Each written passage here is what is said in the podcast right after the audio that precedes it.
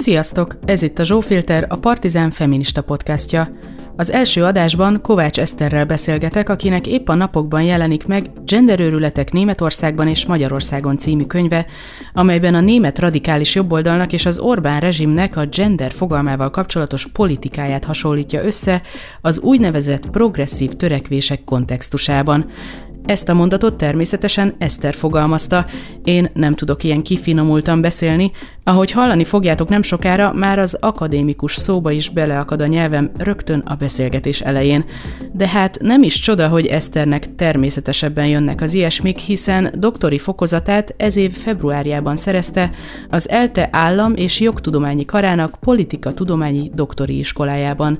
2009 és 19 között a német szociáldemokrata párthoz, az SPD-hez közeli politikai alapítványnál, a Friedrich Ebert Stiftungnál dolgozott, ahol 7 éven át az alapítvány kelet-közép-európai gender programjáért volt felelős. De mielőtt bárki megijedne, ez nem azt jelentette, hogy nem váltó műtétekre készítette elő a gyerekeket, hanem a nők és férfiak közötti társadalmi egyenlőtlenségekkel foglalkozott a balti és a Visegrád országokban, jelenleg pedig a Közép-Európai Egyetem Demokrácia Intézetében vendégkutató.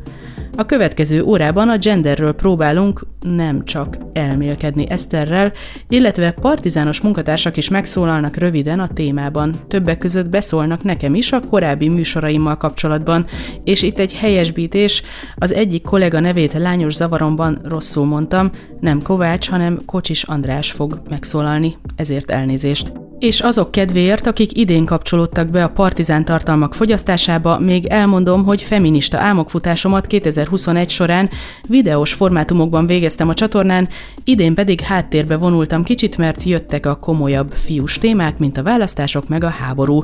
Most azonban itt az ősz, és végre nyugodtan beszélhetünk a hüvelygombáról, meg egyéb nőcis dolgokról, úgyhogy kövessétek és hallgassátok a Zsófiltert. Köszi, hogy itt vagytok, kezdünk!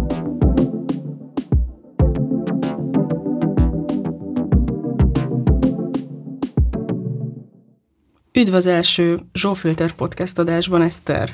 Köszönöm szépen a meghívást! Köszi, hogy jöttél, és uh, tartozom egy vallomással, így az elején rögtön. Jaj. Van egy kis előítéletem, azt hiszem, az akadémikusokkal kapcsolatban, és nem azért, amiért mondjuk az állami számvevőszéknek, tehát hogy nem az a bajom, hogy, hogy mondjuk diplomája van nőknek, vagy ilyesmi, de kifejezetten azt hiszem feminista témákban van egy ilyen nünükém, hogy nagyon nem szeretem, mikor ilyen túl elméleti szintre megy a mhm. feminizmus, és azért is gondoltam, hogy téged hívlak első vendégnek egyébként, mert hogy a te cikkeid ben éreztem azt, hogy, hogy ilyen nagyon-nagyon jó elméleti háttér van, meg nagyon jól össze vannak kötve a, a különböző pontok, de közérthető. Ugye te is gender témával aktívan foglalkozó ember vagy, és nem sokára jelenik meg a könyved is a témában. Erről lesz majd egy külön partizán interjú, úgyhogy nem könyvbemutatót tartunk most, de azért érdekelne, hogy, hogy milyen neked beszélni a genderről. Már nem tudom, hányadik éve egyébként. Meg hogy hol beszélni Meg a hogy hol? Igen. Ö, még arra, amit az elején mondtál, hogy ez a előítéletes vagy, hogy túl elméletiek a akadémikusok, a mentségemre szolgáljon, hogy én ugye nem onnan jövök, tehát hogy én a Friedrich Ebert alapítványnál dolgoztam, tehát én előbb voltam gyakorlat közeli, ha nem is mozgalmi, meg civil szervezeti háttérrel, de hogy alapvetően én a arról az oldalról jövök, hogy itt ezt embereknek meg kell érteni dolgokat, és nekem is, én is onnan indultam, hogy olvasom az egyetemi szövegeket, és nem értem. Vagy hogy nem értem, hogy ez miért releváns vagy hogy ebből politikailag mi következik, tehát hogy nagyon gyorsan én magam is így sürgettem, amikor a megismerésbe voltam, hogy jó, jó, itt megy a blabla, bla, de ez mit is jelent, és akkor egy idő után átkerültem a másik oldalra, tehát egyrészt magam is azt éreztem, hogy lehet akciózni, de van még bennem ilyen megértési igény, meg sokszor túl hamar akarunk akciózni, vagy nem, nem pontosan értjük a dolgokat. Az a baj, hogy engem, ez nem biztos, hogy baj, de hogy engem sok ö, minden, ami a gender fogalma körül zajlik, engem ilyen tényleg elméleti, meg filozófiai értelemben érdekel. Tehát nem a követ, praktikus következményei, hanem ez a, hogy jutottunk ide, milyen elméletek támasztják alá, ki, ki hogyan igazolja, ki téved, ki, tehát hogy így ilyen nagyon ilyen kognitívan, és nem az, hogy következmények vagy, vagy gyakorlatok ez, szintjén. Bocsánat, akkor ez Aha. érdekes lesz, mert engem meg pont a másik uh-huh. oldala érdekel elsősorban, de nyilván fontos azt látni, hogy a gyakorlati következmények honnan jönnek. Van ennek a témának egy, egy, egy nagyon furcsa, érdekes tulajdonsága, amit nem tudok más témával kapcsolatban valahogy elképzelni, hogy egyszerre egy hot topic, egyszerre egy, egy szenzációs téma mostanában, Magyarországon is ugye a, a kormány,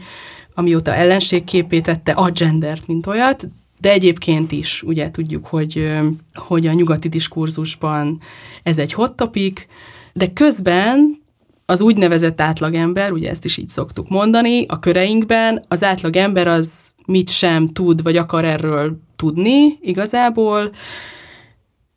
de mégis, ha valaki akar erről beszélni, akkor, akkor egyszerre kell, egyszerre kell mindenki nyelvén beszélni valahogy. Nekem ez a legnagyobb nehézségem, azt hiszem, és érdekelne nagyon, hogy benned vannak-e ilyenek, amikor hozzányúlsz a témához, vagy egy interjút adsz például. Hát az nagyon... Tehát nekem ugye most is már elkezdtünk beszélni, még el se kezdtük, de már azt mondjuk, hogy a gender kérdés, a gender viták, és hogy így ez miatt mi is, uh-huh. mert hogy én tíz évig dolgoztam a Friedrich Ebert Stiftungnál, ugye ez a német szociáldem- szociáldemokrata párthoz közeli politikai alapítvány, ahol a gender kérdésekért voltam felelős. 2012-2019 között, nyolc éven át a fő kérdés az az volt, hogy nők és férfiak közötti társadalmi viszonyok Kelet-Közép-Európában. Hatalmi viszonyok, úgymond nemi szerepek, meg szerepelvárások változása, ezt a politika, gazdaság, civil szféra hogyan termeli újra, mi, mi történik ezekkel, és hogyan lehet ebbe beavatkozni, hogy nagyobb egyenlőség legyen a nőknek, biztonságosabb legyen a világ, nem tudom, hogyan, hogyan értsük meg ezt, és kinek mi a feladata. És hát ugye közbe úszott be ez a jelentésváltozás egyáltalán. Nyilván ennek hosszabb elméleti, meg politikai története van, azt nem biztos, hogy fel kell itt most görgetni, azt majd meglátjuk, de hogy hogy, és akkor így a szemrehányások szintjén is, tehát, hogy még az elején a szemrehányás az inkább az volt, hogy nem tudom, nőkből, ö, ö, a nők elveszítik a nőiességüket, ö, meg hogy a nők legyenek bájosak, és nem kell itt ilyen amazonokkal, tehát, hogy ilyen nagyon ö, régi antifeminista érvelés volt mondjuk a vád, és az átcsúszott abba, hogy át akarod operálni a gyerekeinket, meg azért lobbizol, hogy egyes szülő legyen, meg kettes szülő, és egy első, tehát hogy ez nehéz volt így érteni, hogy itt mi játszódik le, meg mi az alapja, mert idő közben változott meg a diskurzus, és akkor ma már így egyáltalán az, tehát hogy az, a, ugye az átlagember, akire utaltál, az nem a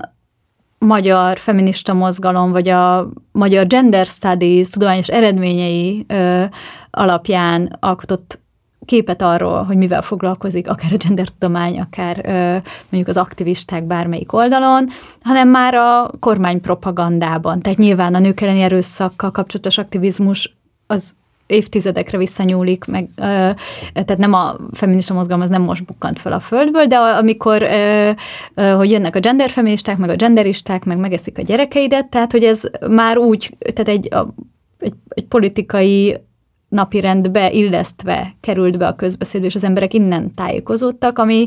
ö, aztán megint tovább nehezített, hogy hogyan lehet erről beszélni. Igen, nekem ugye az egyik nagy kritikám az úgynevezett mozgalommal kapcsolatban az volt, hogy nem tematizálja a jobb oldalon kívül, illetve a, az LMBT szervezeteken kívül a feminista, genderkritikus feminista, vagy a baloldal, vagy az ellenzék, vagy nem tudom, hogy mondjam még neked. Egyszerűen nem értem, hogy miért van az, hogy a gender, amióta ezen a jelentésváltozáson átment, tehát, hogy nem a társadalmi nemet jelenti a nőkkel és férfiakkal kapcsolatos társadalmi elvárásokat, hanem egy személyes identitást, miért ennyire nehezen megközelíthető, és miért vált ki ekkora problémát, hogyha kritikusan állunk hozzá, mondjuk feminista szemmel. Hát szerintem ezt, ha onnan nézzük, ahogy, amire te is utaltál, meg ahonnan, amit én is említettem, hogy ugye Magyarországon maga a fogalommal kapcsolatos vitát azt a kormányzat keretezte, és ők, ők hozták be. És innentől ugye nagyon erős ez a, mint a választások mutatták, nem a társadalomban, de minden esetre a, a politizáló elit körében ez az Orbán, anti-Orbán törés van. És mindent ezen a prizmán keresztül nézünk, és nyilvánvalóan, tehát, hogy és e, ezzel egy bizonyos pontig tudok is vele menni, hogy amikor ellenségképet gyárt, amikor kisebbségeket stigmatizál, amikor veszélynek állít be, hogy itt, és, és ilyen katasztrófa narratívával van állít, hogy összeomlik a világ, ha Orbán Viktor nem védi meg a hazát, akkor nem tűnik túl passzolónak, hogy ezért nézzük meg, hogy mitől is kell pontosan megvédeni a hazát, meg hogy ö, ö, nincs egy kicsit igazuk, szóval, hogy az, az akkor tényleg nem, nem érzem sem empatikusnak azokkal szemben, akik ö, stigmatizálva vannak, meg ellenségnek vannak kiállítva, sem passzolónak a politikai valósághoz. Tehát, hogy azt gondolom, és hát ez, ez, ez is az egyik nehézsége, hogy részben mi magunk is, akik ö, gender kritikus oldalon állunk, ö, azért tudjuk bírálni, mert már látjuk, hogy bizonyos nyugat-európai, észak-amerikai országokban, vagy angol száz országokban ez zajlik, és látjuk, hogy valamilyen módon jön ide be, szerintem bizonyos közegekben jobban érződik, másokban kevésbé, tehát hogy így hogy mondjuk leszbikus közegben lehet, hogy jobban érződik a hatása, mint nem leszbikus közegben, és akkor az, aki mondjuk nem ezekben mozog, az nem érti, hogy most miért beszélnek erről? Hát ez nem is, Magyarországon nem is probléma, Magyarországon az Orbán rezsim a probléma, és nem a ö, nem váltó óvodások. Ö, vagy a, a, mondjuk a leszbikus lányoknak a ö, transzneműségbe való motiválása, vagy ö, nem tudom hogy, hogy, hogy akkor ez, ez, ez Magyarországon valójában mennyire probléma. Én azt is szoktam még mondani, ezt próbálom pont azokban a körökben, ahol nagyon erős ez a, ha Orbán támadja, akkor nekünk mellette kell lenni, hogy jó, de ha egy kicsit kizumolunk, tehát nyilván a magyar politikai valóságból nem tudunk úgymond kiidentifikálni, tehát nekünk ez adatot jelenleg ez ebben kell mozognunk, tehát nem, nem tehetünk úgy, mintha ez nem lenne. De az, hogyha egy kicsit kizumolunk, akkor azt látjuk, hogy más országokban feminista oldalról, de nem csak feminista oldalról, nagyon sok liberális kritikája van ezeknek a jelenségeknek. Tehát, hogy hogy ez nem, nem evidens, hogy aki az emberi jogok, öm, öm, szabadság, sokszínűség, tolerancia pártján áll, annak, ennek a csomagnak minden elemét ö, szeretnie kell, különben fasiszta. Tehát, hogy ez nem így van, hogy tehát nagyon sokan a, a tudomány szabadságára, a szólás szabadságra, a lelkismereti szabadságra, csomó ilyen nagyon liberális elvre hivatkozva ö, bírálják ezeket a jelenségeket. A gender fogalma körül, meg hát tágabban is, tehát hogy, hogy itt is, tehát hogy nem, nem csak a gender fogalma körül ö, zajlanak a változások, hanem a rasszizmus témája, az interszekcionalitás, az eltörlés kultúrája van-e vagy nincs, vagy ez csak egy ö, jobboldali, ö, nem tudom, kísértet, ami, vagy jobboldaliak által megrajzolt kísértet, ami nem is létezik, hogy ezzel kapcsolatban nagyon sok színű viták zajlanak. Én nem mondom, hogy ö, tehát, hogy ö, nekem Németországból van személyesen több tapasztalatom, tehát ott is nagyon megy az, hogy aki nem velünk van, az jobboldali, tehát, hogy, de hogy ez egy ilyen, hogy lássuk, hogy ez is egy ilyen diskurzív eszköz, és hogy nagyon sok liberális, konzervatív liberális, vagy innen ilyen feminista, vagy olyan baloldali azt mondja, hogy jó, de itt ezzel valamit kezdünk, emiatt valami probléma van, és hogy kikérem magamnak, hogy le legyek jobboldalizva. Igen, még egy picit ízlelgetném azt a részét ennek, hogy egyáltalán a fogalmak, amiket használunk, azok megfelelőek el, mert nekem ezzel is nagyon sok nehézségem volt, hogy milyen szót használok a kritikusok táborára, genderkritikus, radikális feminista, nem tudom, egyáltalán gender témának hívom. Mások elkezdték helyettem transz témázni ezt, tehát hogy az attól kezdve, hogy a feminizmuson belüli mondjuk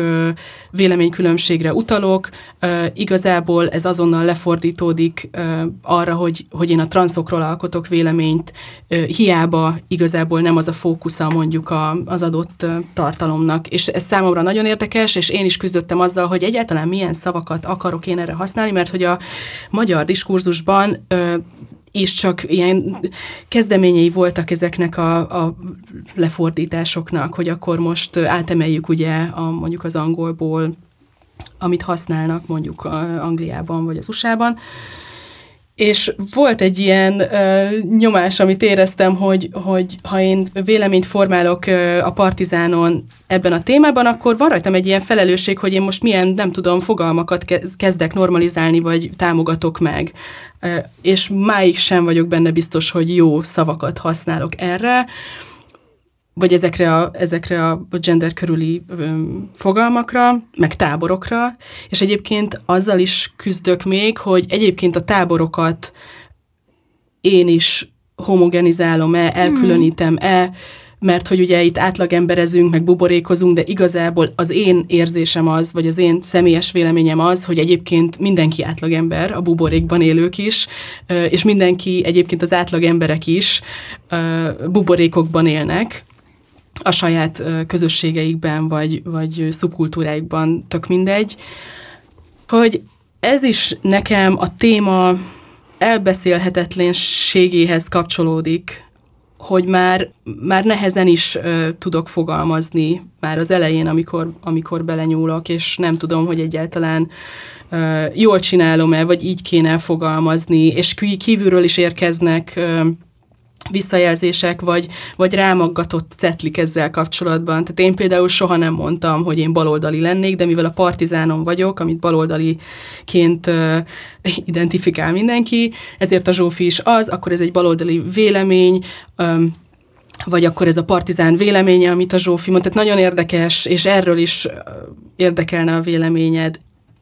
Érdekes, amit felvetsz, hogy milyen fogalmakat használunk, és hogy mennyire importálunk igazából, és ez, ezt mindannyian csináljuk, de bizonyos szempontból talán természetes, meg ma már talán elkerülhetetlen, tehát mindenki be, a buborékban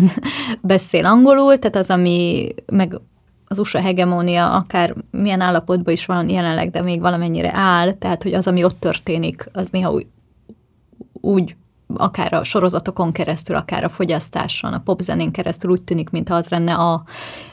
mérce a világban, és akkor ahhoz mi is próbálunk viszonyulni. De szerintem ezzel alapvetően óvatosan kellene bánni, mert hogy ezzel ö, miközben bíráljuk az, akár az USA hegemoniát, de néha pont ugyanúgy ugyanazokat a táborokat is reprodukáljuk, miközben azért a magyar valóság egészen más. Tehát, hogy így ö, ö, akár a politikai berendezkedés 2010 előtt, után, ö, ö, az, hogy a nők mikkel küzdenek, a ö, leszbikusok, melegek mikkel küzdenek, mi a jogállásuk, tehát hogy egyszerűen ö, ö, szerintem az nem szerencsés, ha megpróbáljuk ugyanúgy, ahogy mondjuk az Egyesült Királyságban vagy Amerikában egy ö, transz-inkluzívak, transz-exkluzívak vitára, tehát ö, vitává teremteni, ugye ez az egyik keretezés, a másik meg a, nem tudom, mi vagyunk a, a józanész, valóság, a női jogok pártján, és akkor mások meg a valóságot tagadják, vagy progresszív izék, tehát hogy így, hogy mi magunk is szerintem ezzel hozzájárulhatunk egy olyan importhoz, amit amúgy nem akarnánk. Tehát, hogy én azért azt jobban szeretem, ha így konkrét ügyekről beszélünk, az meg valószínűleg elkerülhetetlen, hogy emberek akkor is meg fogják próbálni berakni a számukra már meglévő kategóriákba, és az nem mindig passzol a saját identitásunkkal. És szerintem itt van még egy ö, szint, amit te a te baloldalivá minősítésed kapcsán hoztál fel, hogy ez is ahogyan a liberális és a baloldali szavakat használjuk, itt most nem fogok nagy eszmetörténeti eszmefuttatásba kezdeni, de hogy például az, hogy mondjuk az Egyesült Államokban mi a liberális, tehát ott, ott az egész demokrata tábor, ami nagyon sokféle szélső, tehát hogy ilyen um, kommunistább, vagy gazdasági igazságtalanságok szempontjából szélsőbb baloldali pozíciókon át, a posztmodern baloldalon át, a neoliberális, ez, ez így akár egy oldalon is lehet, és ez mind ö, liberálisnak számít, ö, és hogy ö, én ö, itthon azt tapasztalom azok körében, akik kritikusak, mint én, a nyugat-európai, észak-amerikai feminizmus és LMBT aktivizmus fejleményeivel, hogy ezt így mi így a bal oldalon így leliberálisazzuk ezeket, hogy ezek ilyen liberális trendek, ami nem teljesen ö, légből kapott tekintve, hogy mennyire individualista, mennyire az egyénből vezet le dolgokat, vagy mennyire összekapcsolódik a gazdasági liberalizmussal, vagy ö, ö, a, mondjuk hogyan piacosíthatóak ezek az identitások, ami beleillik egy ilyen ö, nézetrendszerbe. De van az a része is, amit az elején mondtam, hogy, hogy ö, ö, én Németországban tényleg az az érzésem, de ezt, ezt nem nem, nem tudom teljes bizonyossággal állítani, de hogy, hogy ott a baloldal ez a ez, ez a jelenség, tehát ez, a, amit mi bírálunk ott, ö, ö, és, és annak valójában liberális kritikusai vannak. Tehát, Érdekes. hogy ott azt számít, mi innen, innen le, leliberálisozzuk, miközben ö, ott meg a, a liberális kritikusok mondjuk a leg... Ö, hangosabbak, akik ragaszkodnak ahhoz, hogy azért vannak tények, vannak racionalitás, érvek, nem tudom én, tehát hogy, vagy szólásszabadság van veszélyeztetve, stb. És hogy baloldalinak számít az, ez nyilván a baloldal is sok mindenen ment már át, meg hogy ez miért számít baloldalinak, ez, ez, ez is megbeszélhető, de hogy, hogy ezek a fogalmak is nagyon nehezen osztogathatók, tehát hogy lehet, hogy nem ilyenekben kell elgondolnunk, hanem akkor beszéljünk a konkrét ügyekről, csak hát nehéz. Eszter, lenáciztak már emiatt? Hát olyat ö, kaptam már persze, hogy ö, a jobb oldal hasznos hülyéje, vagy hogy ilyen Szélső jobb jobbos? Igen, mm. de hogy ez ö, azért... Terv a terv az, igen, az, az, egy az, standard. Alap, az egy standard. Igen, az persze. Az a témában Miért téged terveztek már le?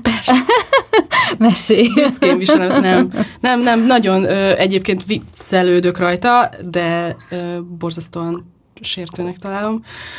Nem, de például én ezt ö, konkrétan volt olyan, hogy ö, egy ismerősöm, aki politikai filozófus, német, ö, egy, ö, egyetemi órájára hívott meg, mint a díszterv, tehát hogy így ő is nyitott, én is nyitott vagyok, és akkor a hallgatóknak oh, én prezentáljam aha, azt az álláspontot. Uh-huh. És akkor ő, ő ragaszkodott ahhoz, hogy tervnek, ugye trans kirekesztő radikális feministának hívni, abban semmi megbélyegző nincs, hát hiszen a nézetrendszernek az alapja az, hogy a nő fogalmából kirekeztünk egy csoportot. És akkor innen már el lehet kezdeni egyébként beszélgetni, tehát hogy ha, én szeretem, ha ezek így ki vannak pakolva, és nem, nem, nem lezárás, hanem, hanem beszélgetésre invitálás, vagy én akkor, igen, hogy akkor ez így egy tiszta, mert akkor el lehet mondani, hogy miért is, tehát hogy, hogy mondjuk a kategóriák használata, az kirekesztő-e azt mondom, hogy ez egy bögre, akkor vannak dolgok a világban, amik nem bögrék. És valami kritériumokat meghatározok arra, hogy mi bögre, mikortól csésze, pohár, mi a megkülönböztetés, ez nem, nem vagyok pohárkirekesztő, ha valamire azt mondom, hogy bögre. Ö, nem tudom, hogy ez így... Pedig ö, most úgy hangzol, mint egy rendes náci. Azt akartam kérdezni, hogy, hogy Németországban mennyire megy ez a nácizás, mert az, hogy itthon csuklóból szélsőjobbosozunk bárkit, aki mondjuk kritikus, a gender identitás ideológiával kapcsolatban ezt a könyvetből szedtem, azt hiszem, hogy nem gender ideológia, hanem gender identitás ideológia helyén valóbb kifejezés. De mondjuk Németországban azért ennek a szónak kicsit nagyobb súlya van, úgy vélem, tehát a náci szónak. Igen. De hogy ott például megye ez? Hát ott nagyon, és egyébként pont emiatt, hogy nagyobb súlya van, ezért így ez még nagyobb vált, ha valaki de ugyanilyen biztos, könnyen nagyon, dobálják a szót? Hát próbálják ezt ilyen politikailag korrekt módon öm, megfogalmazni, hogy ö, hát azért ugye te sem akarsz olyanokkal egy oldalra kerülni, vagy hogy ezt majd rossz oldalról fogják megtapsolni. Tehát, hogy, hogy volt februárban egy vita arról, hogy egy AFD-s képviselő a Bundestagban megkérdőjelezte egy transznemű parlamenti képviselőnek a nem identitását. Tehát ő három éve még Markus Ganzerer volt, most már Tessa Ganzerer, és őre Frau Ganzererként kell hivatkozni, úgyhogy ő azelőtt is nyilvánosságban élő ember volt, a, a Bajor parlamentben ült, mint Tomás, és most így hirtelen mindenki Frau Ganzererezi, és ő azt mondta, hogy sminkelhet, csináljon, ö, ö, öltözön, ahogy szeretne, de hogy ő her. És hogy akkor ö, ez ilyen nagyon nagy felháborodást keltett, teljesen összezárt az elit, hogy, hogy az AFD ilyen szélső jobboldali nézeteket terjeszt, és hogy ő neki el kell ismerni a frau identitását, tehát hogy ő nő, én meg így ilyen, úgy húztam össze magam, meg így próbáltam egy-két ismerősnek felvetni, és nagyon, nagyon nehéz volt ez, mert hogy ha, amint az AFD elkezdi mondani, tehát a szélső jobboldali párt, onnantól az ember nem akar velük egy platformon lenni, és tényleg én elméleti szövegekben látom leírva, tehát én, az, hogy a, a két neműség, mint szélső jobboldali ideológia. Készültem egy bejátszóval neked, Eszter. A partizán kollégák között körében intéztem egy felhívást, hogy be lehet nekem szólni, ez volt az e-mail tárgya egyébként, hogy fogalmazzák meg a véleményüket azzal kapcsolatban, hogy a Partizán milyen szerepet vállalt a gender témában, ugye főleg az én műsoraim kapcsán, de ugye egyébként is mit gondolnak arról, hogy a Partizán megfelelően foglalkozott eddig a témával, illetve konkrétan az én műsoraimról van-e véleményük, vagy általában a, a témával kapcsolatban, úgyhogy ezt most ö, lejátszom, és aztán kicsit beszélgetünk róla. Három kollega fog megszólalni, Kovács András, Oroszi Babett, és mindannyiunk által jól ismert Gulyás Márton.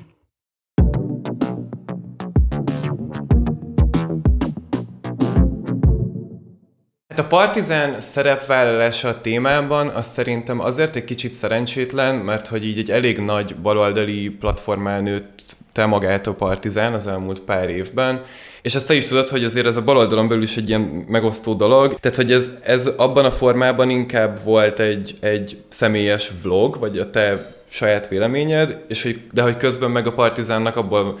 lett egy tök nagy reputációja, vagy egy ilyen elismertsége,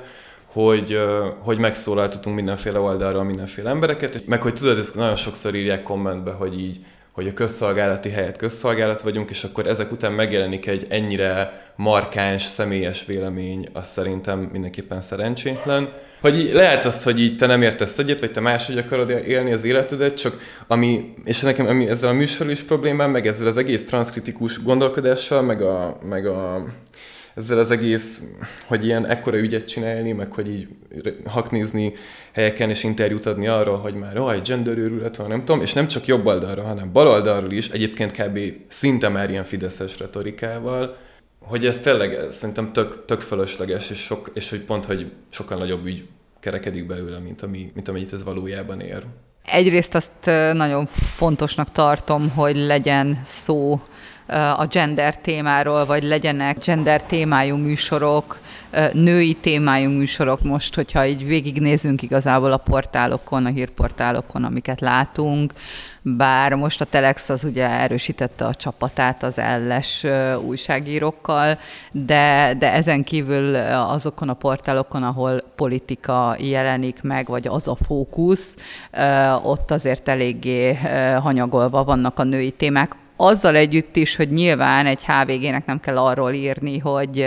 hogy nem tudom, olyan klasszikus női témákat, de szerintem női téma alatt nem feltétlenül csak a klasszikus női témákat kell érteni, tehát a mit főzzünk, meg hogyan főzzünk, hanem, hanem ennek van főleg a Fidesz kormány alatt egy nagyon komoly politikai vonatkozása a nőknek, a gendernek, a családoknak, tehát a családpolitika áll a fókuszban, ehhez képest elég elhanyag elhanyagoltak, meg a gender is, és ehhez képest elég elhanyagolt mindkét téma. Az átlag magyar médiához képest nálunk azért ez, ez hogy ez kapott egy műsort, ez még mindig több, mint ami nagyjából így mindenhol máshol van. Nehéz ezt megmondani, mert ugye ez mégiscsak túl vagyunk egy népszavazáson, ahol ez kvázi központi téma volt, és ugye ezt tehát egyébként én sokat gondolkoztam a mai napig úgy visszamenőleg, hogy, azt is sikerült jól keretezni, volt egy olyan ellennarratíva, amit több annál, mint hogy azt, hogy ez fasság, amit a Fidesz mond, és szerintem nem volt kielégítő. De nyilván nagyon nehéz egy ilyen média környezetben, és nagyon nehéz egy ilyen politikai környezetben, tehát hogy így Szerintem az is egy adekvát válasz, hogy egyszerűen nem foglalkoznak az emberek meg szervezetek ezzel, mert egy, egyébként tényleg iszonyú erőforrásgyilkos dolog, és egyébként mit tudsz elérni vele. Alapvetően egyébként nyilván a, a, a kormány témáját hangosított föl. Bár lehet, hogy éves vagy évtizedes viszonylatban pedig hivatkozási alapot teremtesz valamilyen típusú kritikai narratívára, ami meg hasznos lesz a későbbi korok aktivistái, médiamunkásai, stb. számára. Szóval egy főszerkesztőként szerintem nagyon nehéz tématudatosnak lenni minden aspektusban, és azért, hogyha vannak kollégák, akik mondjuk ilyenkor akkor verik a tamtamot, amikor helyzet van.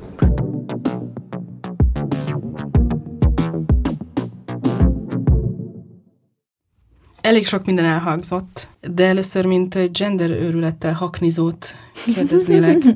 hogy, a, hogy az első megszólalással kapcsolatban mi a véleményed, ugye az volt a, a legélesebben szembe menő azzal, amit én képviselek a Partizánon belül, úgyhogy szerintem tök jó volt, hogy, hogy megjelent ez a vélemény így a nyilvánosságban is most ezáltal. De mit gondolsz erről, hogy, hogy mit jelent az, hogy ezzel a témával kritikusan megnyilvánulni, az igazából mennyire káros. Hát én ezt kötném ahhoz is, amiket a Marci mondott, mert hogy szerintem a felvetés nem nem irreleváns, tehát hogy ezen gondolom te is gondolkozol, én is, tehát egy így van is bennem félelem, hogy most a könyvem kapcsán nem leszek teljesen ö, ne, kontrollban azzal kapcsolatban, hogy ezt ki mire akarja majd használni, hogy én ezzel akaratlanul a fideszes témát hangosítom fel, miközben inkább az inflációról, meg a rezsicsökkentés csökkentésről, meg a megszorító intézkedésekről kellene beszélni, ami igazából a magyar embereket és a magyar nőket ö, inkább érinti. Tehát, hogy szerintem ez, ö, ez releváns, és az a rész is releváns, hogy, ö, hogy oké, okay, hogy mi így pörgetjük magunkat, mert én azért, mert nem tudom, intellektuálisan érdekesnek tartom, te azért, mert a következményeit tartott károsnak, vagy mind a kettőnkben ennek egy valamilyen mixe, de hogy ö, ö, valójában, ha,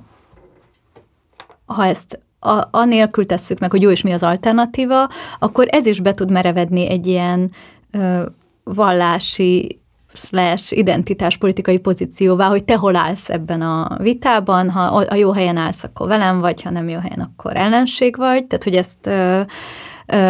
és hogy igazából e helyett, hogy ezen mi is ezen pörgünk, amit a kormány akar pörgetni, ehelyett inkább azokról a dolgokról kéne beszélnünk, amikről azt gondoljuk, hogy a baloldalnak ténylegesen kellene csinálnia, vagy a feminista ö, ö, ö, témák, amik így hevernek az asztalon ö, dögivel, hogy akkor arról beszéljünk, tehát ne azt mondjuk, hogy azok a hülyék nem arról beszélnek, amiről szerintünk beszélni kéne, hanem egyszerűen arra használni a platformot, hogy ezekről beszélünk. Tehát ez szerintem egy teljesen jogos kritika, és ezért is gondolom én is azt, hogy azzal nem ö, vagyunk kisegítve, ha úgy folytatjuk le az Egyesült Királyság vagy az amerikai vitákat, mintha itt zajlanának, mert ez az, a mi ügyünknek nem segít, tehát az, hogy a nőügyekkel, meg a nő-férfi viszonyokkal legyen foglalkozva, ám de ö, használhatja mondjuk ö, a kormány oldal arra, amire ő akarja. Ettől függetlenül szerintem, tehát egy én, én olyan szempontból védeném meg magam, meg a könyvemet, meg arról, hogy én erről hogyan beszélek, hogy ö, nem érthetjük meg, tehát ha meg akarjuk érteni, hogy ezt a kormányzat miért csinálja és miért csinálhatja, vagy egyáltalán a szélső jobb oldal nem csak a, a, a mondjuk az Orbán kormányt értve ez alatt, hanem európai szinten, akkor számot kell vetnünk azokkal a dolgokkal, amik történnek. Tehát, hogy így, de hogy, hogy valahogy egyszerre legyen a fókuszunkban, vagy egyszerre lássuk azt, hogy nem is az van, amit ők állítanak, hogy ők megvédik a gyerekeket a gender démontól, tehát, hogy igenis zajlik ellenségképzés, igenis zajlik hegemónia építés azon keresztül, hogy ebbe a gender ideológiának nevezett ilyen fogalomba mindent belepakolnak hogy meg beleláttatnak, vagy hogy az emberek így, amitől félni lehet, vagy félni akarnak, attól félhessenek. Tehát, hogy egyszerre kellene tudnunk erről is beszélni, meg arról is, hogy, a, azért vannak dolgok, amikre ki, rámutathatnak, hogy hát ezek bizony zajlanak, amiket legalább amiatt, hogy értsük meg, hogy ezt a jobb oldal miért csinálhatja, vagy hogy az üzenetük miért rezonál, de akár amiatt is, hogy ö, hosszabb távon gondolkodva, akár ö, mára nem tudom, a születő, vagy nem tudom majd mikor 10-20 év múlva hatalomba kerülő, most ellenzékben lévő, vagy még nem is létező erők bizonyos dolgokat ne vegyenek át copy-paste, és hogy más módon gondolkodjunk erről, tehát lehet, hogy ez nem fölösleges ezen gondolkodni, de szem előtt tartva, hogy azért mondjuk mi az arányérzék, kinél van a hatalom, az a hatalom, az mit kezd a kisebbségekkel, a, igazából mi mivel is szeretnénk foglalkozni, és azzal többet, mint ahelyett, hogy bíráljuk a többieket, hogy nem azzal foglalkoznak, amivel nekünk kellene. Oké. Okay. Több dolog eszembe jutott. Az egyik az, hogy, hogy én sosem értettem, tényleg őszintén nem értem azt a fajta érvet, hogy erről, erről most stratégiailag nem jó beszélni, erről nem itt, nem ilyen formában, tehát amit megfogalmazott a, a bejátszóban az András, hogy a, a igen, a kormány narratívát erősíteni, ezt, ezt már nagyon sokszor megkaptam én is, én ezzel sose tudtam mit kezdeni, mert hogy egyrészt szerintem ö, tényleg beszéljen mindenki arról, amiről akar. Tehát, hogyha az valami iszonyatosan réteg téma, akkor beszéljen arról, ha, ha van lehetősége, tehát, hogy a Partizánon is ö, rengeteg téma megjelenik. Egyébként én lennék a legboldogabb, ha én egy ilyen unalmas ö, kis pöty lennék a rengeteg ö, genderkritikus hang mm. között, tehát, hogy nem tényleg nagyon furcsának találom azt a fajta érvet, hogy hogy erről a kormányhoz képest kéne beszélni, vagy nem beszélni, de oké, okay, el, el tudom ezt fogadni, mert ez a helyzet tényleg kialakult, és azzal is nagy gondban vagyok, hogy valahogy megjelenik a, az antifeminista, nem tudom, érvelés a jobb oldalról is, illetve akkor most mondjuk így, hogy a transzinkluzív közeg részéről is, tehát mint hogyha a jobb oldal a feministákat azzal vádolná, hogy igazából ők hozták be, az ő, az ő vállukon, az ő hullámukon ö, keresztül jött be ez a gender elmélet, vagy gender ideológia, de egyébként a másik oldal meg azzal vádolja a feministákat, hogy ők meg a jobb oldal narratíváját tolják, miközben egyébként a feministák, mármint most feminizmus alatt azt értem, ami rendszerkritikus feminizmus, amit mondjuk én is képviselek az adásokban, hogy társadalmi nemek károsak, és ebből egy csomó hátrányuk származik a nőknek, most így röviden összefoglalva. Ugyanerről beszélnek igazából tényleg évtizedek óta, és kívülről jött tényleg a közelmúltban egy állítás, hogy igazából a gender az mást jelent, és, és, és átfogalmazódik egy csomó kérdés, amikről eddig volt egy nagyjából közös tudás. Ez nekem nagyon fura, aktív feministaként, hogy igazából az állítások nem változtak a rendszerkritikus feminizmus oldaláról, de mégis most egy olyan helyzetben találják magukat a, a nőszervezetek, vagy az ezen belül dolgozók, hogy hogy úristen, most akkor van egy ilyen megnyilvánuláskényszer, hogy Jézusom, mit gondolok a transzinkluzivitásról, vagy mit nem gondolok, és akkor ezt még, bocsánat, hogy ilyen hosszú ez a gondolatmenet, de még megcsavarnám azzal is, hogy azzal sem tudok egyetérteni, hogy igazából az átlag magyar ez nem érdekli, és ez a rezsi csökkentés, csökkentés, és az infláció, és a kata, és a nem tudom mi témák közepén ez egyáltalán nem releváns, mert hogy közben azt is látom, hogy egyre több fiatal lányt érint mm. itthon is, az a jelenség, hogy a női létből igazából ki akarnának csekkolni, akár orvosi eljárások segítségével. Mondjuk azt, hogyha a tini lányok nem tudom, önbántalmazásáról beszélünk, vagy az anorexiáról, amiről egyébként nem beszélünk, mert arról is nagyon kevés szó esik, de hogy arra például nem mondanánk azt, hogy jaj, hát ez a magyar embert nem érdekli, ez egy ilyen réteg probléma, mit tudom én, hmm. csak néhány tinilányt érint, hmm. úgyhogy hagyjuk is ezt a témát. Úgyhogy nekem itt van a legnagyobb küzdelmem ezzel, ezekkel az érvekkel. Értem, abban a részben teljesen igazad van, hogy hogy bírálhatjuk az Orbán rezsimet, de azért nem ez az egyetlen prizma, amin keresztül a világra rá lehet nézni, sőt, lehet, hogy jobb tenne nekünk, ha mondjuk egy hosszabb távú jövőmutató stratégia bármelyik mozgalomról, vagy politikai projektről beszélünk, hogyha nem, a, nem csak Orbánhoz képest, vagy az Orbán rezsimhez képest lenne meghatározva, annál is inkább, mert hogy Magyarország nincs így a határoknál hermetikusan lezárva, tehát hogy igenis ö, jön, jön be egy csomó minden, történik a világban, ami akár a, a, az, hogy a pornó hogyan alakítja a kamaszoknak az önképét és a szexualitásról alkotott képét, akár hogy ö, hogyan küzdenek meg a kamaszkor identitás válságukkal, ami kapcsolódik a nemükhöz, a szexualitásukhoz, autoritáshoz, popkultúrához. Tehát, hogy ők kapják ezeket az identifikációs ajánlatokat, amire te azt mondtad, hogy kamaszlányok kicsekkolnának a nőiességbe, de lehet, hogy egyszerűen hogy sok minden miatt, a, a, nem tudom, a, hogy nagyon szexisták a fiúk, hogy a, a pornó miatt mi mindenre vannak kényszerítve, hogy már kamaszkorban, vagy hogy az ő környezetükben mondjuk nem valhatják be, hogy leszbikusok, mert az, az, tehát ha te nem fiúkhoz vonzódsz, akkor nem vagy lány. Tehát, hogy itt, hogy itt ezekkel a dolgokkal szerintem kell foglalkozni, viszont azt szerintem a másik véglet se jó, ha ha viszont azt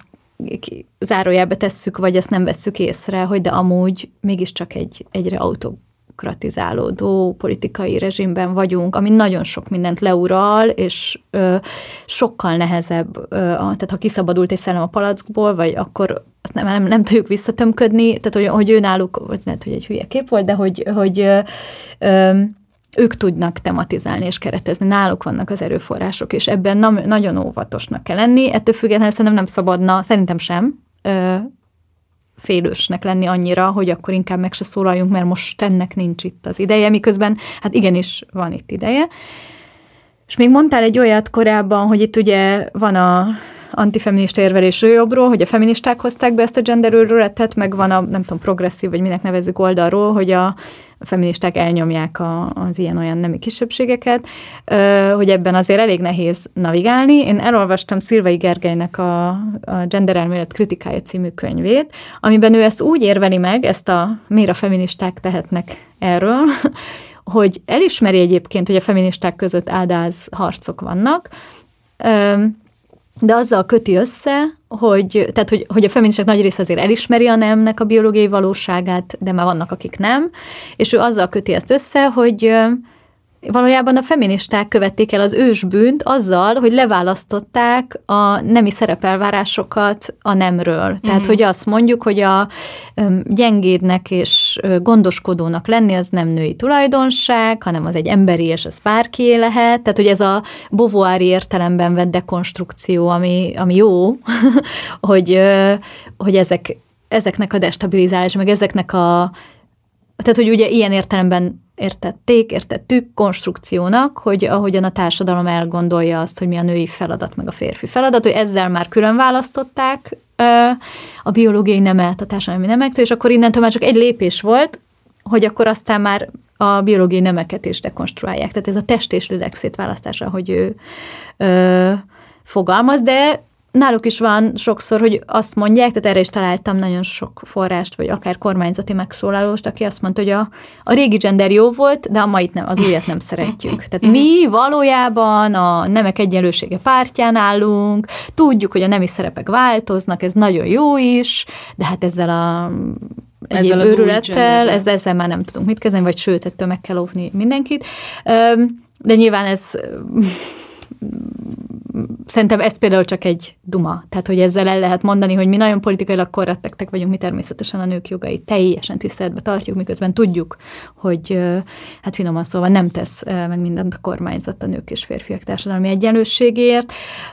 Tehát, hogy így valahogy ebben a térben kell lavírozni, viszont egy kicsit azt, a, ha még ezt így hozzátehetem, hogy azt a drámai hangnemet puhítanám, amit, amit mondtál azzal kapcsolatban, hogy így hogy így a kb. hogy így a feministák régen tudták, meg volt erről konszenzus, ma meg már sajnos szétszakadt a mozgalom, a gender fogalom körül, hogy a feminista mozgalom soha az életben nem volt egységes. És ráadásul, én még egy tovább is mennék, ez lehet, hogy nem is baj, mert azáltal, hogy egymást kihívták, meg bírálták, meg ö, bíráljuk a mai napig, tök más egyéb témákban is, ö, az az embert rákényszeríti, hogy jobban érveljem, hogy megvédje magát, esetleg még akár változtathatja is az álláspontját, tudom, hogy most valami nagyon liberálisat mondtam, de hogy, ö, hogy az, hogy ö, nem tudom, a választójogi küzdelmekkor is voltak azok a szocdem feministák, akik inkább a, a, a munkások jogaival összehangolandónak tartották, vagy hogy ott látták a feladatot a nők jogaiban, valakik meg a polgári nagy feministák azt mondták, hogy a munkás férfiak nem érdekelnek minket, mi ö, a, azokat a nőket akarjuk képviselni, akik ö, ö, már jobb helyzet ben vannak eleve, vagy hát a, nem is beszéljünk mondjuk a szexualitással kapcsolatos vitákról, amikor a, a pornó, ugye volt, hogy a pornóipart hogyan kell megítélni, hogy ez felszabadulás, szeressük a szexet, ö, ö, szexpozitív feministák, vagy éppen, és hogy prűdök, akik ezt bírálják, vagy, vagy, vagy az, hogy és aki ezt bírálja, az, ne, az nem jut hozzá mindenhez, amihez kellene, és vagy nem, nincs benne életöröm, de mi vagyunk az életöröm pártján, a másik oldal meg azt mondja, hogy hát mi is az életöröm, meg minden öröm pártján vagyunk, de a pornóipar nem tesz jót a nőknek. Tehát, hogy ez most csak ilyen pár kiragadott Értelek. példa, és a, ma, a magyar valóságban is mondjuk az, hogy ö, ö, meg a baloldali vagy nem, tehát mondjuk a radikális feminista, baloldali feministák között, hogy mondjuk hogyan helyezzük el a patriarhátus és a kapitalizmus viszonyát, és akkor még ehhez hozzátenni a nert, tehát ezekkel kapcsolatban nagyon komoly viták vannak, és szerintem nem fölöslegesek. Tehát, hogy ez nem, én, én nem gondolom, hogy így kardunkba kell dőlni, hogy XY bírálja Z szövegét, vagy megközelítését, mert azt gondolja, hogy hát ez nem viszi előre a nők ügyét. Tehát, hogy itt így nyilván engem az szokott ilyenkor zavarni, hogy így rossz szándékot tulajdonítunk, tehát nagyon ilyen személyes lesz a támadás, hogy nem az van, hogy ö, megbírálom, hogy hol téved, hol, hol rossz az érvelés, vagy hol ö, nem szolgálja a nők ügyét, vagy miért kéne ehelyett inkább mást, hanem hanem ilyen ö, A. ostoba, B. gonosz, C. kirekeszteni akar, tehát hogy így ilyen nagyon ilyen, ez a gyanakvás és ö, személyi és integritásában való ö, megkérdőjelezés, amit én így szívesen ö, Ugye szívesen venném, ha nem ezen a, ebben a hangnemben menne, de lehet, hogy ez társadalmi kérdésekben ez nem annyira lehetséges, de hogy ez, ez még speciál nem feminizmus specifikus, tehát akár csak arról beszélünk, hogy hogyan értsük meg az Orbán rezsimet, hát a politológusok között ilyen, tényleg ilyen kis kanál vízben meg tudnák egymást folytani a definíciós harcokon. Hát az, hogy mert hogy van politikai tétje, uh-huh. tehát hogy mondjuk ezt a demokrácia egyik válfajának tartjuk, vagy nem, vagy öm, öm, akkor, akkor ez már olyannak tűnik, hogy ki mit legitimál, ki mit... Tehát, hogy egyszerűen ezek a viták szerintem nagyon, ami, ami társadalmi súlyjal bíró kérdés, azok, azokról nagyon heves viták vannak. Ez, ezzel tudok menni, ezt értem, és én tényleg hajlamos vagyok romantizálni valószínűleg a, nem tudom, a mozgalom történetét, mert hogy régen biztos minden szép volt. Nem, ezt én se gondolom. De konzervatív. Igen. De azt szerintem egy nagyon drámai és új jelenség, hogy azon kell vitázni, hogy mi a nő. Szóval, na, szóval igen, volt a feministák között megosztottság, meg igen, nem jöttek ki egymással különböző ágak, meg szervezetek, de azért itt most egy nagyon súlyos állítás van, és nekem is ez a az érzésem volt már jó ideje ezzel a kérdéssel kapcsolatban, hogy itt most egy egészen új fajta módon kényszerül az ember gondolkodni a nemek témájáról, mert hogy megjelenik egy ilyen, egy ilyen hiedelem ö, szint ebben mm. a mhm. diskurzusban, ami számomra rettenetesen bizarr. És ö,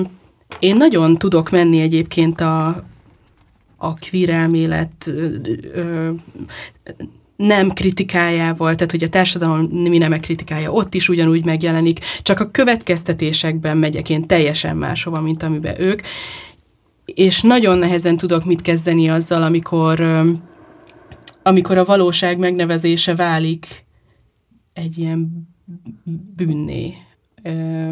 és az van mondva, hogy, hogy ha én egyszerűen csak kimondom, ami, amit gondolok arról, hogy mi az, hogy nő, ami egyébként eddig teljesen mm. common sense, bocsánat, nem akarok ilyen angolkodni, csak most nem jut eszembe magyarul, hogy ezt hogy mondják, ami egy teljesen egy ilyen, egy ilyen alaptudás volt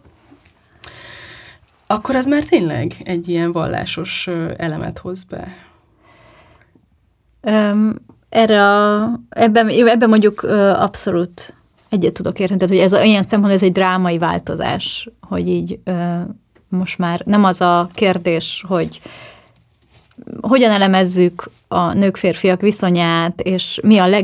leghatékonyabb stratégia arra, hogy ezt egyenlőbb irányba mozdítsuk, mondjuk, és akkor ezen megy a vita feministák között, hanem már ezt az alapkategóriát ról beszélünk, ami ráadásul az átlagember felől tényleg elég nonsensnek tűnik, tűnhet. És erre nekem, amikor ezt behozom, akkor azt szokták mondani, hogy jó, de Eszter gondolja arra, hogy régen a fehér középosztálybeli nők nem tartották a fekete nőket nőnek, meg embernek se. Ö,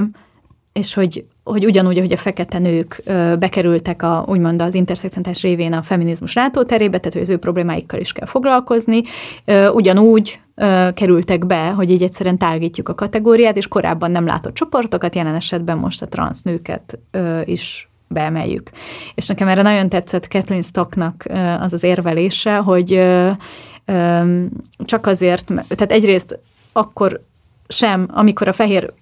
feminista nők nem tartották, nem vették ember számba a fekete nőket, tudták róluk, hogy biológiai értelemben nők, tehát ilyen szempontból nem, nem igaz, hogy nem tartották volna őket nőnek, csak hát nem fontosak, mert alacsonyabb rendű faj. Elég baj ez, tehát ezt nem akarom megvédeni, csak hogy ez, ez a rész ezen a szinten nem érintette a kérdést. És akkor volt az az érve Kernésztoknak, hogy azért, mert korábban egy kategóriából tévesen hagytak ki valakit, az nem azt jelenti, hogy ma egy másik dolgot ugyanúgy be kell emelni egy kategóriába. Tehát míg korábban a bálnákat nem tartották emlősnek, az nem azt jelenti, hogy ma a makrélák emlősök. Tehát... Makréla kirekesztő vagy. és igen, ez nem minden ugyanaz. Tehát, hogy így... Igen, és hogy ez csak azért, mert hogy ezek, ez, ez lehet, hogy fölösleges ragozni, csak szerintem ez egy ilyen nagyon-nagyon gyakran előjövő dolog, és kapcsolódva ehhez, amit kérdeztél, vagy amit mondtál a hiedelem kérdésről, hogy, hogy itt ugye már az, hogy kategóriákat használsz, maga az, tehát az, szerintem ez a, az a hiedelem része, hogy a kategória használat az egy kirekesztő aktus. És akkor ez, e, tehát ilyen szempontból szerintem érdemes erről igenis elméleti szinten gondolkodni, meg megnézni, hogy ennek filozófiailag hol vannak a kezdetei, tehát hogy maga az a dolog, hogy a határhúzás, meg a valaminek az elkülönítése valamitől, az mindig valamit kizár, és ugye ez e, e, mögött az a nézet van, hogy a hatalommal, mi pozícióval rendelkező ember mondhatja meg, hogy e, mi a bögre, mi a pohár, és hol van közötte a határ, vagy, vagy a, a bögrék, akik erősebbek, tudják megmondani, hogy kik tartozik a bögrék közé, és nem a valaki más, aki szeretne ő is bögre lenni. és hogy emiatt viszont akkor annak, akinek kisebb hatalma van, igenis neki is definíciós hatalmat kell adni, ugyanúgy, hogy a fekete nőknek adtunk, hogy igenis ők is bizony a kategória része. De te szerintem ez nagyon téves gondolkodás, mert így gyakorlatilag tehát a kategória alkotás az az emberi gondolkodásnak egy alapja. Tehát, hogy az nem... Jó, ha reflexívek vagyunk, és jó, ha tudjuk, hogy, hogy sok mindent nem látunk, hogy rosszul láthatunk, hogy befolyásolják a saját hiedelmeink azt, amit látunk, de hogy azért vannak dolgok, amik viszont kijelenthetőek, hogy különbözőek, például két típusú test és hogy meg két típusú szaporodási funkció, és hogy nincs egy harmadik típusú és hogy ez, ennek vannak társadalmi következményei, amikkel foglalkoznunk kell, hogy ne legyenek, vagy ne ezek legyenek, hogy mondjuk a nők jobban kivannak téve erőszaknak, hogy a, az anyasság mi milyen, milyen következményekkel jár a nők számára, amikkel az apasság nem jár a férfiak számára, stb. De, de, de hogy ez, ez nem a testükből vezethető le, hanem az, hogy a társadalom milyen jelentést tulajdonít annak a testi különbözőségnek és a társadalom nagyon rossz következtetéseket von le abból, hogy mi, mi, mit jelent az, hogy nőnek lenni, meg férfinak lenni, de a különbözőség az egy ö, tény, és azzal, és ez akkor is így van, ha valaki nem binárisnak azonosítja magát, ami, ami aztán teljesen egy ilyen korszellem dolog, tehát hogy a, a, a, azzal kapcsolatban teljesen határozottan tudok kritikus lenni, hogy ez egy nagyon új és nagyon, hát nem a nem a valóságot leíró, hanem ez valami egy ilyen értelmező jelenség. Lezárásként arra gondoltam, hogy megkérdezlek, még most a kormány, minthogyha elengedte volna ezt a gender témát a választások óta, nem tudom, lehet, hogy mire adásba kerül ez a podcast, addigra újra bedobnak valamit a genderről, de most úgy tűnik, hogy, hogy ez most már nem annyira égető számukra, hogy nem tudom, még egy népszavazás, vagy akármit indítsanak, hogy akkor mi lesz a nem váltó óvodásokkal, meg stb. Hogy szerinted ez annak a jele, hogy jó, akkor megtette ez, a, ez az ellenségkép, amit neki meg kellett tenni, és akkor most már ráfordulunk valami újra, mondjuk mit tudom én, az abortuszra vagy akármire, vagy szerinted ennek itthon még lesz, lesz a kormány oldaláról funkciója, és vajon ha, ha nem lesz, ha tényleg elengedték a témát, akkor ö, nagyobb hajlandósággal vagy szabadsággal tudunk-e majd beszélni a genderről, vagy sem? Nehezet kérdezem, mert a jósnői képzettségem még nincs. Pedig Tehát, hogy szíves. Tehát, hogy ez, én már annyi mindent néztem be, szóval minden irányba, hogy így én mit várok, aztán pont nem úgy történt, és azt, hisz, azt hittem, hogy megalapozottan várom. Lehet, hogy mire ez az adás kimegy, már újra felmelegítették. Nekem az a tippem, de hogy, hogy nagyon súlyos gazdasági válság lesz, van már, de hogy ez a következő hónapokban egyre súlyosabb lesz. Szerintem ebben a helyzetben nehezebb azt mondani, hogy a nem tudom, a nem váltó óvodások a fő probléma, de lehet, hogy lehet. Én nem tudom, hogy ezt hogy fogják. Ugye Orbán Viktor a tusványosi beszédében elmondta, hogy most az ellenzék, vagy az inflációról akar beszélni, meg hogy vannak ilyen dolgok, hogy infláció, meg háború, meg nem tudom én, de az igazi kérdések, az a migráció, a, demográfia és a gender, tehát hogy így uh-huh. az ellenzék el akarja terelni a figyelmet a, lényegtelen kérdések, de valójában ez a három. Tehát lehet, hogy próbálják ezt, hogy így ezek a nagy civilizációs kérdések. Nyilván azért, mert ez számukra egy komfortos terep, mert ebben a, a társadalom nagyobb része, egész pontosabban a Fidesz tábornál nagyobb része van velük egy oldalon, ugyanígy volt a, a migrációnál, tehát hogy egyszerűen ezen keresztül uh, tudnak uh, dolgokat tematizálni, tehát lehet, jöhet új ellenségkép is, lehet, hogy ezt még újra felmelegítik, vagy uh, hát uh, látjuk, hogy azért ezt se tolták teljesen végig, tehát amint jött a háború, akkor így megváltozott egy csettintésre a, a, a nem csettintés volt, volt pár nap, a kormányzati kommunikáció február végén től a választásokig, tehát hogy nem ez lett a fő téma, hanem a háború vagy béke. Uh-huh. Tehát, hogy, hogy lehet, történhet olyan, amire viszont a kormányzat akkor reagál, és akkor inkább azt csinálja, vagy ha azt látja, hogy éppen azok kifutottak, akkor jön ez, de hogy ö, szerintem az a saját, nem tudom, szabadságunknak is jót tenne, ha ö, attól függetlenül, hogy ők mit csinálnak, gondolkodnánk és beszélgetnénk ö, dolgokról, hogy ö, milyen országban akarunk élni, milyen egyéb dolgok történnek az országban, meg az országhatáron kívül, ami befolyásolja az életünket, milyen baloldalt gondolunk el, vagy milyen feminizmust gondolunk el, amiről szerintem legitim gondolkodni, és nem kell rögtön patologizálni, hogy miért vagyunk megosztva. Ennyi.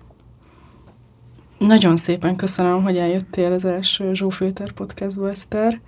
és